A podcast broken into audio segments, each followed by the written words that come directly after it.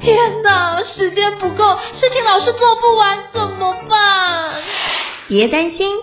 就让高校人生商学院每周陪你充充电，找到方法不抱怨。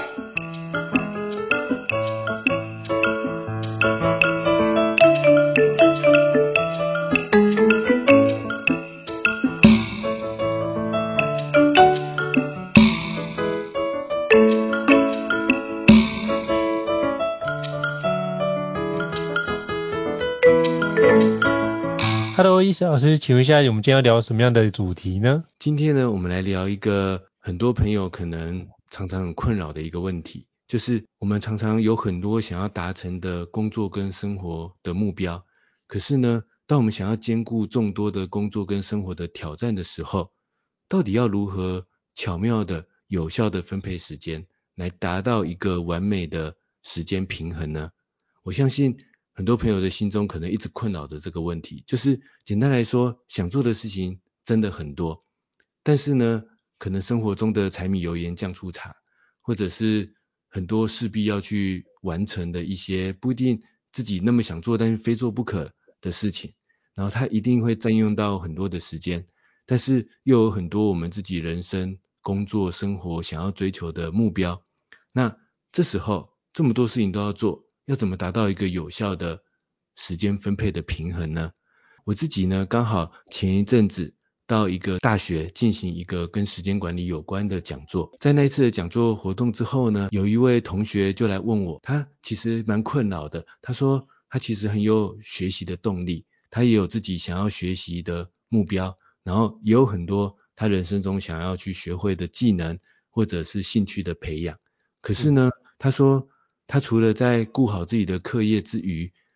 呃，他在现实的环境里面，他说他确实还是依然需要打工，而且还打不少的工来去支付他的这个学费。他说这一点呢，他很难舍弃，因为这个学费他必须自己为自己支付。其实我觉得蛮感动的，也蛮佩服他的。可是呢，他说他就势必要花很多时间在打工这件事情上，可是他又有一些人生中的现在未来想要实现的一些目标，他很担心自己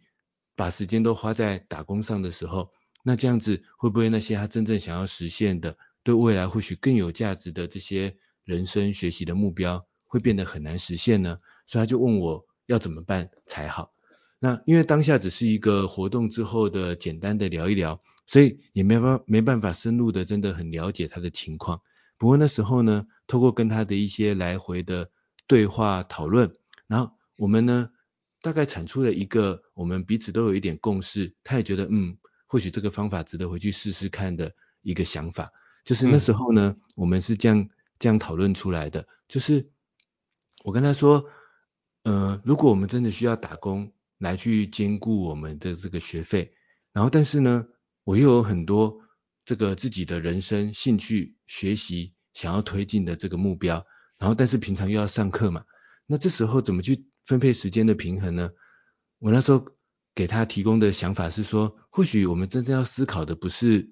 怎么去分配时间的平衡，就是有时候做很多事情并不是说哦这件事情分配三个小时，那件分配那件事情也分配三个小时，那件事情也分配三个小时，然后每个都分配三个小时，我就可以达到我的工作跟生活的平衡了。我觉得可能不一定是这样子的，而且就像这位同学的现实情况，他打打工可能每天真的就要站到说不定七八个小时都有可能。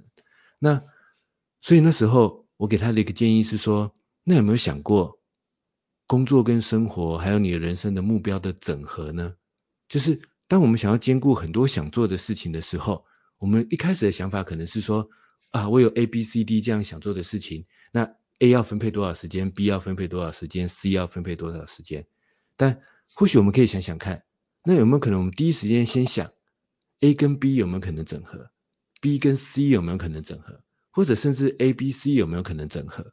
那那时候我提供的给这位同学提供的一个想法是说，比如说假设你有一个想要留学的目标，然后呢所以你现在也确实需要打工来存下你的学费，然后而且你这个留学的过程当中，你可能真的要现在累积一些，比如说呃英文证照的这个要考过一个证照，或者要先累积某些专业的知识、专业的技能，才有办法通过那一个留学的审核或者是考试，这些你需要花时间去准备。这时候呢，有没有可能这样想，我要打工，这是 B， 我想要留学的目标，这是 A， A 跟 B 有没有可能做一个整合？意思是，诶，既然我要去考一个英文证照的这个考试，或者是我需要更加强化自己的英文能力，那表示我现在需要花很多时间去学习英文。那在打工这件事情上，我可不可以去找一个跟我学习英文有关或者有帮助的工作呢？比如说我可以去当一个家教啊，但是当然因为假设我现在还没有考过最厉害的证照，我可能没办法去当那种最厉害的家教，但是我可以去当小学生的家教啊，就是因为我现在的英文程度一定高过于这个小学生嘛，然后加上我又在正在努力的学习要考过英文的证照，也表示我现在其实会比一般的人更专注在学习各种，比如说单字啊、发音啊、听力跟文法，我我反而更熟悉这些关键的技巧。那这时候我为了复习这些关键的技巧，我要不要去打一个工，是可能是呃，比如说小学生或者国中生的英文家教，那或者进入某些类似这样的补习班去当助这个助教，然后透过这样子一来，我又有这个打工需要的收入去累积我未来的学费，但是这个打工的过程本身它又刚好符合我想要英文学习的那一个目标。那可能每个人情况不一样，但我觉得或许都可以去想想看，就有时候很多事情说不定是可以先去做整合的。这时候呢，一旦它整合之后，我就不会觉得打工是一个额外需要花费的时间，也不会觉得打工它就一定是割裂于我的工作、人生、学习的目标之外的另外一件事情。因为当我们整合在一起的时候，说明在打工的过程，诶，我也很好的进行我需要的某种技能或英文的学习。比如说后来那位朋友讲的是，他其实是很想要学习这个程式码等等相关的技能，而且目前已经具备一些基本的技能了，只是想要去学更专业、更精深的技能。那这时候有没有可能去当一些比如说小学生的程式码夏令营的助教啊，或者是呃做一些这种，因为像现在小学生也很多人喜欢学这个程式码，像我的小孩、嗯、这个都还是幼儿园的阶段，然后我我看他的那个数学，就有让他去上一个这个算是数学的这个家教，然后他们今天我拿到一个传单，上面写说他们要办一个这个暑期的数学夏令营，然后里面居然有学程式码的这个活动，我想说哇，现在幼幼儿园的学生就可以开始这个学习程式码了。那所以，那既然是这样的话，那那位同学那时候我们就讨论，我们就说，哎，那你有没有可能去找这种，就是你可能假设你可能还不是最顶级的程式码高手，当然应该应该不是，但是我可能是比如说呃，假设不是第一级的，那我可能是第三级的。啊，那那我可以去教第五级的人啊，我可以去教第六级的人，然后去找到这样的家教，那这样我就可以在这个过程中，同时又有这个收入，然后又可以继续练习我的程式嘛，它就不会是一个割裂的事情。那而且当这样一整合的时候，我们就会发现其实也不太在意，不太需要那么纠结着怎么分配时间，因为我花在家教的时间，有可能就是在学英文，有可能就是在学习程式嘛，那或许这样子的目标的整合，反而是一个在我们要兼顾很多工作跟生活挑战的时候，更能够帮我们巧妙的分配时间的一个有效的方法。这是我最近刚好遇到一个例子，那时候跟那位同学讨论出来的一个想法，也提供给大家一个思考。那不知道胤丞老师有没有什么样的回馈跟想法呢？刚刚胤丞老师提得很好，就是先把一些先后顺序把它梳理清楚，然后去看看有没有可以两者兼得的一个方式。比如说我做了 A 是不是能够促进做了 B， 就比较像是这样的方式。所以我觉得很重要的一件事应该是在于，我们必须先把相关的内容先找出它的关联性出现，然后去把它的前后顺序先做个梳理，然后有没有一样的内容，我们就把那件事情做一次就可以搞定了。所以我觉得包含我们两个人在做很多的高效工作，其实都在做一件事，就是我们有没有一个方法是可以叫做一鱼多吃的概念，就是我做一次但是可以用多种的用途。那如果你的工作都可以做一次，但是可以用在两个或三个用途，当然它的工作效能就能够提升了。所以我觉得它的整合的角度比较像是我如何去思考我很多的工作会不会都做了好几次？比如说像我遇到的工作就会这样思考，这个工作可能我们跟另外工作可能有些整合，我可以把它做一些共同的，把它先梳理出来，然后再去把那个相异的地方再去做个个别客制化的处理。那第二个角度我会思考的是，当我这个部分都已经做完之后，是不是还是会有一些时间我希望可以很节省遇到的瓶颈。那接下来我就会思考一件事情，就是我有没有可能把目前的工作方式可能都是用人工的状态，能不能开始用一些比如说像最近很红的人工智慧开始做一些取代。那如果可以的话，是不是就可以把它的相关的 S O P 流程把它展开。那很多时候你会无法取代是在于我对于我自己工作的标准化作业流程可能也还没到最佳化的状态，所以我可以透过这个方式帮助我自己把这内容给最佳化。第二个部分，当最佳化之后，你可以把那个最佳化的流程写出来，我就会在思考哪些东西我可以把它取代掉，就是我可以透过人工智慧的方式把它取代掉。比如说诶，我举一个范例，就是呃，我之前可能要准备一些内容，比如说可能写一段文字需要花费半个小时的时间，那我可不可以把我现在想到的概念先整理完，然后用相关的工具帮我做个简单的汇总，那我再去做相关的修改，会不会节省我的时间？我就会不断的在实验这件事情，或怎么样增加我的工作效能。那如果发现诶这样好像做出来的内容品质也还不错，那也堪用，那我觉得就会在我相对不那么纠结，可能只需要六十分到七十分水准的一个地方，那我就直接交件就可以啦。那我就等于是我那一件事情就已经完成。所以我觉得如果你可以透过把目前的一个标准化作业流程都展开，然后去思考我能不能做一鱼多吃的概念，就是我做一件事情能不能帮助我去同时完成其他件事，那可不可以同时减少其他件事要做的一个步骤，如果可以的话我觉得倒是一个很好的切入点。再就是能不能把这个步骤哪些可以交给系统，或者哪些可以交由工具来做处理，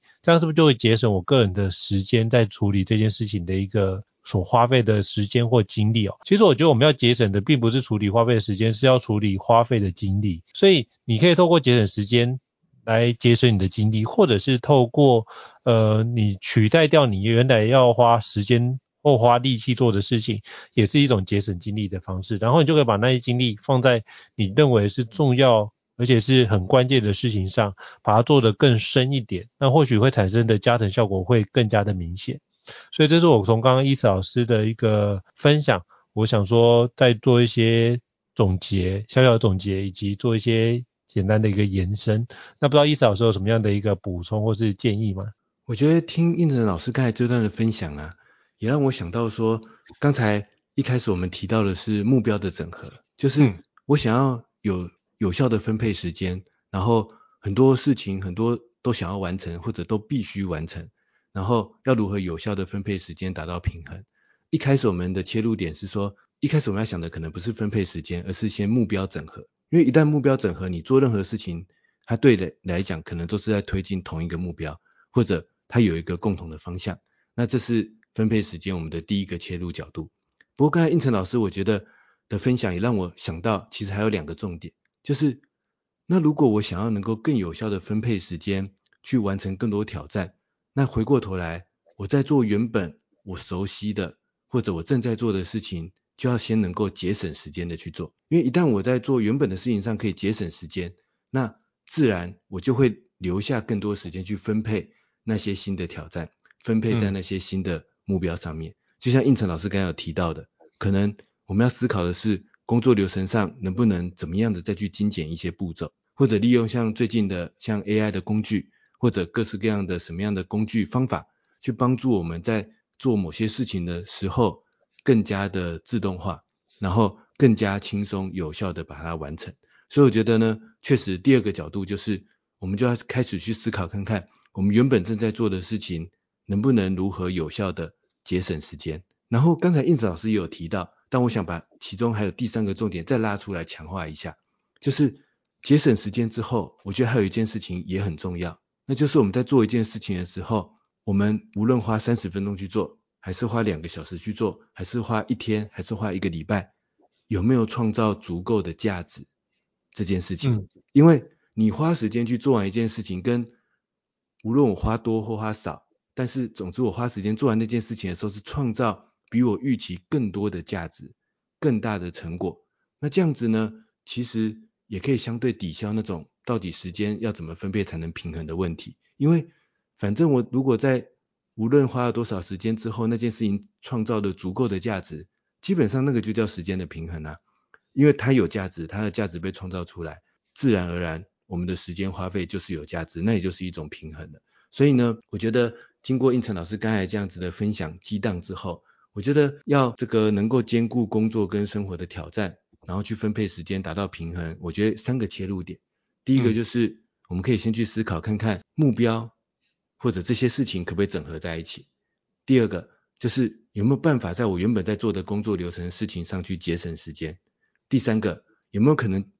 在我正在做的事情上为它设计更大的价值，然后最后做完可以创造更大的价值。我们可以从这三个角度去想，那这样子我们就不会觉得时间不够。那这边呢，我也想用我自己的一些例子一些经验来跟大家回馈一下，从这三个角度切入，我们怎么样去在面临要做很多事情的时候去有效的分配时间达到平衡。比如说第一个、嗯、目标整合这个角度，就像常常有很多朋友会问我说， Esor 你为什么有办法在有一个正职工作的情况底下还能够这么持续的产出，无论是数量还是文字量还是内容的深度都很大的这样子的文章的写作呢？然后甚至还能够去规划很多很多的这样子的课程。然后我通常都会从一个角度切入，我就说虽然你看我好像是斜杠，就是啊，我有一个正职工作要做，平常正职工作有很多琐事，然后我要常常要写部落格文章，然后我常常要去外面上课，然后甚至现在要跟胤丞老师一起录 Podcast 的节目。那虽然看起来有这么多斜杠，但是他们的本质其实是一个共同的目标，就是都在研究生产力这件事情、嗯、就像我们的题目叫高效人生商学院嘛。所以我就说我写作的灵感来自于哪里，就来自于我平常工作的时候我想要变得更有效率，我想说诶有没有一些工具可以帮我在做某些工作的时候节省时间呢？像我这几个月写了非常多 Chat G P T 的文章，它全部都是根源于我在工作上先解决了某个问题，于是让我想到一个灵感说，哦，诶这边真的可以用这个方法让我工作上节省一点时间，它就变成我文章的题材。然后甚至我工作上这个因为实际操作过了嘛，然后工作上的问题解决了，工作上的这些素材也就会变成我文章的素材。所以呢，这时候当我写文章的时候，我就已经不用再另外花时间去研究一遍了，因为这个研究的过程就已经在我平常工作的过程就已经完成了。然后换个角度来说，当我在研究课程，当我在研究写作的一些跟生产生产力有关的题目的时候，我可能去看一些书，看一些方法，可是这同一时间这些方法这或者这些工具也会引发我去联想到回到我真正的工作上，我怎么样用这些方法用这些工具去节省我工作的效率。我的意思是说，当我花时间在写作或者是课程的这件事情上的时候，它其实对我的工作还是有帮助的。嗯哼，而且呢，它甚至也会回过头来去节省我的工作时间，因为在我写作过程研究课程的过程中找到的那些方法，它对我的工作的时间节省也有很大的帮助。那我觉得这就是一个目标整合的例子，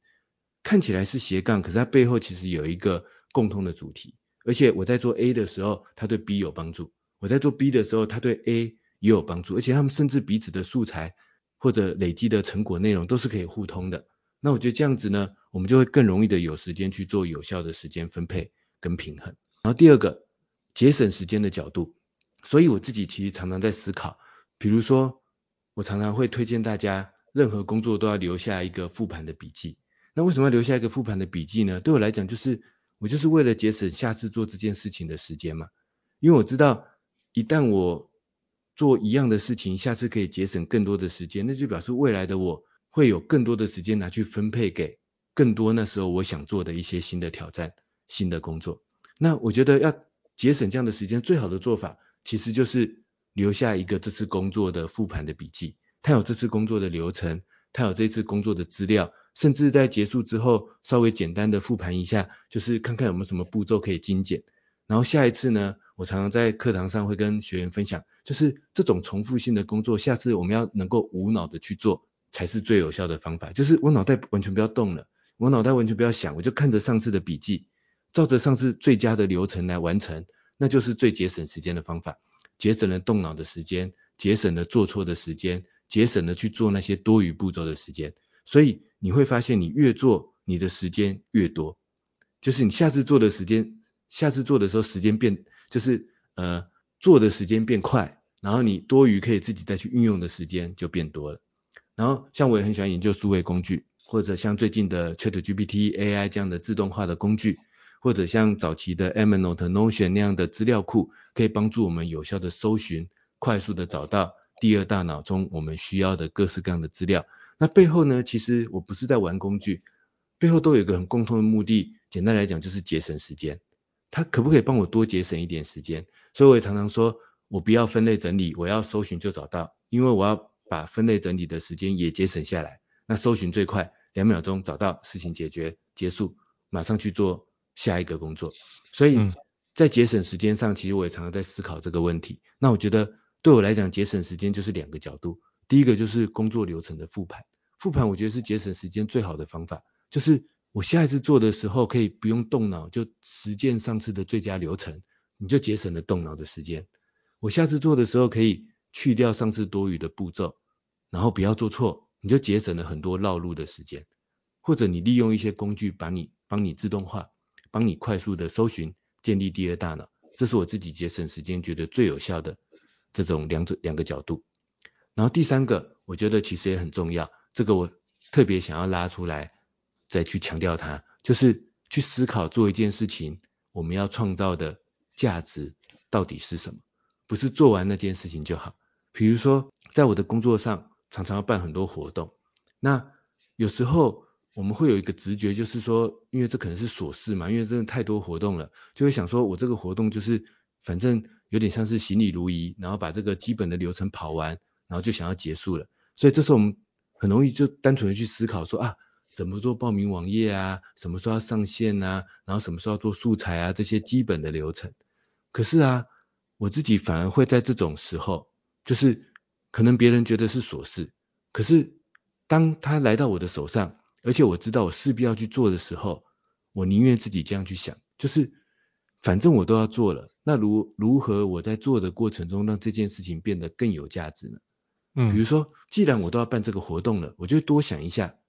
诶，那我有没有可能透过这个活动多卖一点我的产品呢？还是说我能不能透过这个活动为未来我的产品的受众先建立一个社群呢？或者先获得一个未来可以跟他们沟通的名单，或者一个沟通的联系管道呢？我就会多想一件多想一下这样的事情。其实最近刚好遇到这样的例子，就是我们一起在讨论要办一个活动，然后可能其他伙伴就会说，哎，赶快把这个工作流程列出来。我就说先等等，我们先想清楚，我们既然都要做了，我们可不可以多加一两个步骤，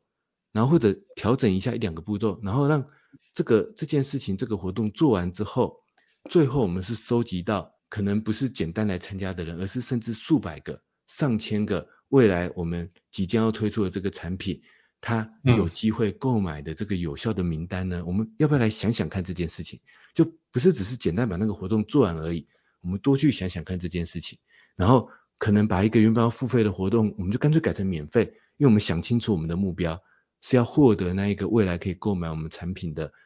可以沟通联系的社群，或者是名单，或者是这个管道。所以我觉得这样的意思就是说，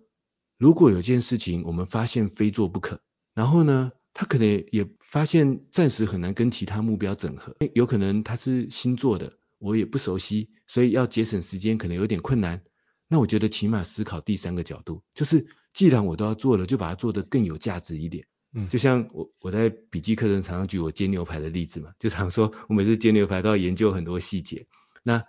有时候我老婆或者是有些朋友就会说，你你干嘛煎个牛排这么认真？我就会说，我都花二十分钟煎一块牛排了，我让它煎到我觉得很好吃的状态啊，就是我既然都得做了，我就要让它更有价值一点。那我觉得第三个角度啊，其实也很容易可以帮助我们获得那种感觉到时间的分配是平衡的状态，因为有价值你自然就会觉得平衡。那这是我从刚才胤丞老师的回馈里面我延伸出来的，我觉得要达到分配时间的平衡，三种我们可以思考的角度。不知道胤丞老师有没有什么样的回馈跟分享？我觉得胤丞老师整理得太好了。那我唯一就是想要补充的是最后一点，你说要提高价值这件事情，我觉得是在一开始在做的时候，很多人都常常不知道说这件事会不会有价值，然后就不会想要全力以赴去做。所以我觉得你应该是先做个沙盘推演，或者是你就觉得诶这样子做会不会把这件事情展开，换位思考，假设你是那个使用者，你是那个听众，所以我觉得这时候你就要去转换我们自己的角色，不是以我来思考，是我如果是客户，我会不会觉得这件事对我来说是有价值的，那样的一个换位思考之后，你就发觉如果有，那就赶快尽力把这件事情完成，然后这件事你就逐渐去迭代。那我就会思考的是能不能每一次我都多做些什么去让这件事可以逐步的优化，那我就会发觉诶当你有这样的一个成长心态，或是不断的去迭代调整，就可以透过这样的迭代调整把你的目前的内容做更有效的处理。比如说之前呃，我有一次跟火星爷爷在对话的时候，他就跟我讲一个我觉得很重要的概念，之前我记得有一集有提到，就是如果有一堂课啊，你要讲一堂课，你觉得这堂课是你一定要分享的，前几次讲的觉得没那么好，其实也无妨，为什么？你可以透过每次的迭代，你可能讲到第一百次的时候应该已经迭代了九十九次，那这样的一个修正跟调整，就像刚才一直老师说每次都做复盘的环节，你就可以把它整理到一个非常非常精致化的一个程度，所以可以放长用那个长线思维来思考这件事情。所以当你希望这件事能够达成一些平衡，不要太过于追求短期的成效，你可能要拉长这个期间，比如说你可以用三个月，那如果觉得三个月太短没关系，我们用个半年用个一年的时间来给自己做一些挑战。如果当你用一年的时间来做一些不一样的一个转换，或许你会发觉这一年的中间你会发觉很多的变化，所以不要太追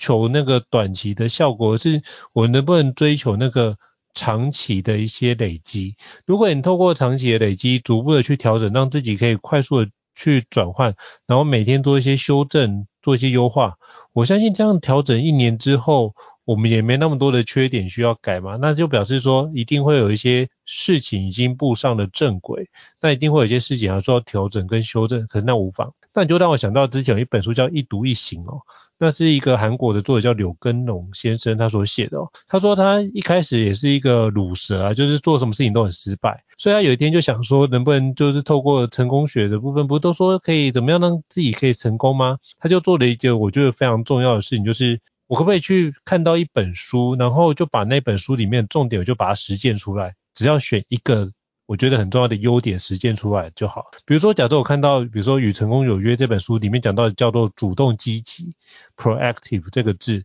那我能不能主动积极展现在我日常的行为当中？ OK， 那如果老师问说有没有谁要主动担任这次的报告的一个负责人呢，你就举手说 OK 我来，这件事情就是做一次新的尝试，那实践之后你就可以会有新的经验，新的学习，然后新的成长。然后下次呢我看到另外一本书发觉哦这件事情我要做的是比如说重要的事情优先做，或者是什么就是先把那只青蛙吃掉，那我就把这个概念学起来，然后放进去我的工作的流程或是日常的工作思维里面，能不能实践出来这件事情？就他就这样实践了超过上百本书，可是你发觉一件事情，就是人其实没有那么多的缺点需要改，如果你能够改掉一百个小小的缺点，其实那累积起来的效果就会非常非常巨大，所以就是不要小看这种小小的累积以及那个持续力的改善，如果我们能够持续做好这件事情的话，其实那个累积的力量是非常的惊人的。所以我只是想要再多 echo 一下这点，就是如果你希望达到完美的平衡，其实那个平衡的标准会不断的在做动态的改变，可是你可以透过定期的一个复盘的检视，它比较像是一个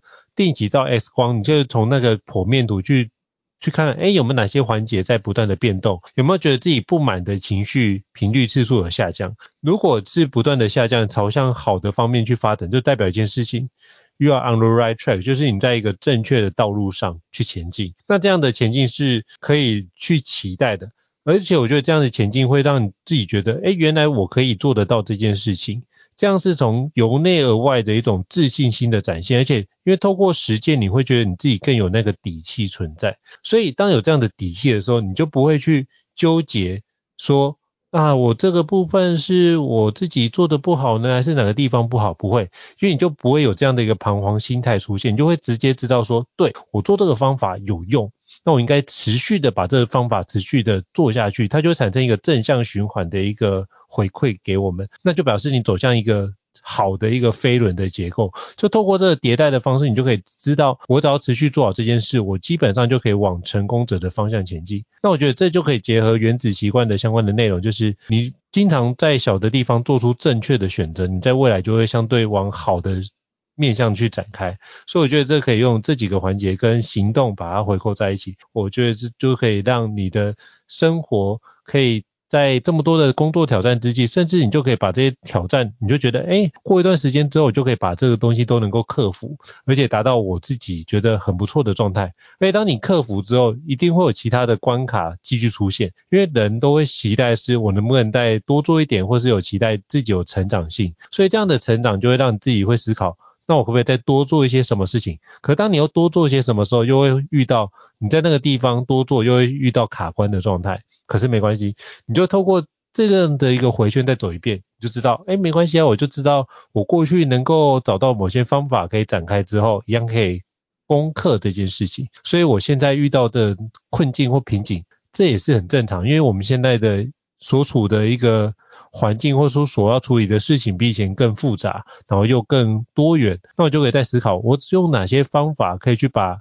目前的一个问题再去解掉。所以透过这个方式，我可以逐渐的去优化我的方法论，逐渐优化我的时间管理的方式，逐渐让我的时间颗粒度变得更小，然后更精致，以及哪些环节可以做得更有效率，我就会更加的精简我的步骤，然后去优化，去把过去可能没有注意到留意的事项做更好的展开。举个例子，像我以前不会重视声音训练的表达，我可能想说啊，反正就实体课程代课那都没问题。可是在录 podcast 之后，我就发觉平常的善用的一些手法是没有办法继续使用的，那我怎么办？就发觉诶可能最后一个尾音的字都会消失掉，那我就可能去做进修啊，比如说上周正宇老师的课啊，把这件事进修完之后，就发觉诶自己有一些进步的调整，那这些进步的调整也可以帮助我在原来的课程里面得到更好的效果，这样也可以帮助我减少在 podcast 里面剪辑的一个内容，就不用每一次都怎么样去做修整，而是我可以更有效的把这产出，就知道我录完大概做些微的调整，这就可以播出了。那我现在就可以相对透过练习，把这样的刻意练习放进去，我就可以比较有这样的一个底气的存在。所以我们可以用这样的方式，把我们日常透过一个新的工具的学习或新的技能的学习，把我们原先工作的那个效能再去做更好的提升，而这样的效能得到更好的提升之后，你会发觉你的时间就会多出来，那你就可以透过时间多出来那段去做两件事。第一件事，你可能去做更多的事情，去产生更多的价值，或是第二个部分是你把原先的流程修得更好，就像伊斯老师刚刚讲的，就是我能不能把原先的内容再迭代出更好的价值存在。我觉得这两个面向都可以让我们产生更好的成果，以及更多丰富的内容。那这时候你就会觉得诶自己所花的时间就不会花时间再去纠结是我会陷入那样的一个批评自己的泥淖，或是我不知道我该往 A 走还是往 B 走，就不会有这样的一个思考点。你会思考的是我怎么做能够做出更好的成果，更多的成果。所以不是聚焦在我要做 A 还是做 B， 而是思考的是我如何把 A 做完，跟如何把 B 做完，以及我在什么时间点用像什么方法可以把事情给有效的产出。我觉得这是一个当你前面做完之后，你就可以来考虑如何把这件事情做优化的调整。所以这是我想跟各位伙伴分享的一些我自己的想法。那不知道伊老师有什么样的一个补充或是 echo 的内容呢？我想要帮大家扣回我们今天一开始讨论的那个主题，就是我觉得在这个主题底下，我想要兼顾很多工作跟生活的挑战，那如何巧妙的去分配时间来达到完美的平衡。在这个问题底下，我觉得可能大多数朋友真正焦虑的是很多事情没有时间去做，就是因为要做的事情太多了。所以虽然我知道我可能这个也要学，那个也要学，这个应该要挑战，那个也要去挑战，这个目标也想要把它做得很好，那个目标也想要做得很好，可是呢，既然会思考到要怎么分配时间去达到平衡，我觉得背后真正的焦虑是我们确实面临着时间很少的问题。而且我也认同时间是没办法硬挤出来的，因为时间就是这么少，确实就是这么少。我自己也常常有很多觉得时间很少，时间不够的焦虑，我可以同理，或者是我也可以感受到这样子的真的时间已经不够了的这样的焦虑。那在这样的过程当中呢，我觉得胤丞老师刚才那一段的分享其实是告诉大家我们的第四个角度，就是有时候我们现在确实没有时间去完成一个很庞大的目标，或者完成心目中那个最完美最理想的目标，可是就像胤丞老师刚才讲的迭代持续的修正，那我觉得在这个过程告诉我们就是说，但是我们还是可以思考，就算我今天只能做这个目标三十分钟，可能不是我理想的两个小时、三个小时，但是有没有我今天做这三十分钟可以累积的小价值呢？或者无论如何，我今天在这一个我想要兼顾的工作跟生活目标当中，我没办法分配的很多，但我让自己有一个零碎的三十分钟、零碎的二十分钟空档，去推进一点点属于这个目标的小小的成果、小小的价值。那么就在每一天的小价值、每一天的小时间的累积底下，其实也不用很久，老实说一个月之后、两个月之后，你就会累积一个足够有效的大成果、大累积，你就会看到你的目标开始能够有效的推进了。那这时候你就可以开始做到像胤丞老师刚才分享的，你就会开始发现哦，这些目标当中哪些目标可以再修正，目标之间的轻重缓急，然后你的很多目标都已经累积到足够的成果了，你现在也将会更容易的去推进它的某些下一个层次更有效的成果。于是慢慢你就发现时间好像真的不是问题，一开始它是问题，一开始我们确实会很焦虑着时间不够，但这时候或许我们可以从第四个角度告诉自己说，就算只有十分钟，就算只有二十分钟也好，我今天就累积十分钟的小价值，我今天就累积二十分钟的小价值，但是累积一个月，它可能就变成一个很有价值的一定程度的目标成果。就像我最近在分享一篇我自己是怎么样在这几个月，然后就是一一系列的写了非常多，然后这个很大量的这个 ChatGPT 或 A I 工具相关的文章。那我其中有一个角度就是说、嗯、其实我也没有每天花很多时间研究啊，就我并不是像有些朋友一样，我每天一半以上的时间去追那些 A I 的工具新闻，其实我没有这样子做。为什么我没有这样子做呢？其实也不是我不想这样子做，而是我真的没时间因为我大多数时间是必须去做，比如说我的正职工作，然后我还有很多时间要去上课，然后当然有很多时间要陪伴家人过我的生活，我还是更喜欢写作，所以我无论如何我也想要留下时间先完成写作的产出，然后比如说也要跟胤丞老师一起录 Podcast。 那我是怎么样去研究这些 A I 工具呢？其实就很简单，我就是先列出一排我想研究的问题清单，然后我每天就是告诉自己我起码花二十分钟研究其中一个小问题，为这个小问题找到一个小解答，这样就好了。那这样或许我两三天也就累积了一个小时啦，那或许这三个小问题就可以变成一篇文章的题目啦。所以老实说，只要我们能够累积每天一点点小时间、一点点小成果，自然而然不用很久，你就会看到一个有效的这个价值的成果的累积出现。那像我最近这个也写了一篇这个关于怎么用 ChatGPT 去帮 Midjourney 设计提示语的这个方法，然后那篇文章获得非常多的点阅，很多回响，然后甚至我有时候去上课的时候都会有人看过那篇文章问我说，你可以教我一下吗，怎么用 ChatGPT 帮 Midjourney 设计提示语。那胤丞老师其实也知道我很晚才开始研究 Midjourney， 为什么呢？因为一开始我没时间，我没有那个时间去研究它，但这个问题我一直存在。然后当我研究的时候呢，我也不是每天花很多时间疯狂的研究它，其实也没有，我就是告诉自己我每天要在 Midjourney 的网站上找一张我觉得我未来工作上用得到的图片范例，就是可能是一张摄影图，可能是一张插画图，可能是一张可以用来社群行销或部落格文章的图片，诶，每天我要花个两三分钟找一张，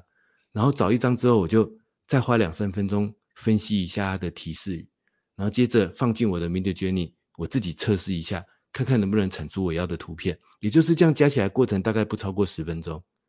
但是呢，我给自己一个最简单的原则，我每天起码要产出一张新的图、嗯、我每天起码要练习一张我以前没有练习过的这个绘图的这个不同的提示语。那当然有时候时间比较多会练习两个三个，但是呢我就每天起码练习一个。那我发现也不用很久，二三十天，就是其实也不到一个月，大概半个月的时间，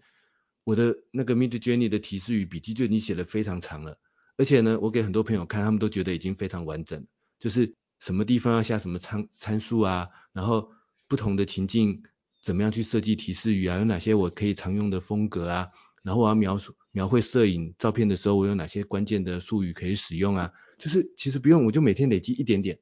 大概半个月的时间，我就已经有一个非常完整的笔记了。然后接下来我就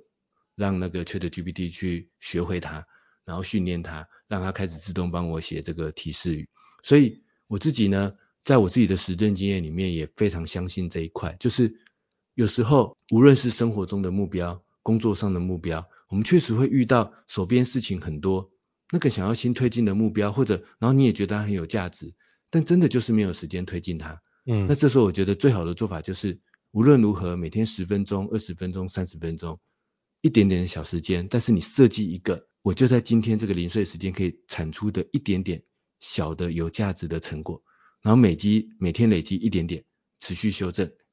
半个月一个月的时间，你这个目标就会有很大的这个推进了。那我觉得这也是在我们今天要探讨的这个主题，感觉没有时间又想兼顾很多工作跟生活挑战，如何巧妙分配时间的之下，我觉得第四个很有效的这个切入的角度。不知道胤丞老师有没有什么回馈跟补充呢？我觉得Esor老师已经整理太厉害，已经把这整理从三个角度提升到四个角度，我觉得就可以依照Esor老师所提到这四个角度去着手，我觉得都是可以让我们可以更有效的去展开哦。那是不是可以邀请Esor老师把这四个角度再跟听众可以讲一遍？我觉得这样他才会就是前后可以连连贯在一起。对，看起来是需要再来总结一下，因为大家忘记前面我们在讲什么。没错，我觉得这四个角度就是这样。第一个，我们先思考目标的整合。有时候 A、B、C、D 不一定是分开的四件事情。你在做 B 的时候，有可能可以同时创造 A 的内容，创造 A 的价值。你在做 A 的时候，也可能可以同时累积 B 需要的时间。而且在我的经验里面，大多数事情都有办法做到这样子的连结，这样子的整合。只是我们自己有没有主动的去做设计，去做目标的整合。然后第二个角度是，当然我们可以在原本的工作流程，原本在做的任务上，想办法去节省时间，那可能是精简工作流程的某些步骤，帮已经做过的工作做一下复盘，让下次不会做错，下次可以更直觉更直接的去做。然后或者利用一些工具帮它变得更自动化，帮它变得完成一些工作更快，思考节省时间的这个方法。然后第三个角度是去思考我要做的这件事情，既然要做，如何让它做得更有价值。胤丞老师刚才分享了一个让它更有价值的角度，就是去思考你的受众，去思考你的 T A， 去思考你做这件事情要产生影响的那个对象，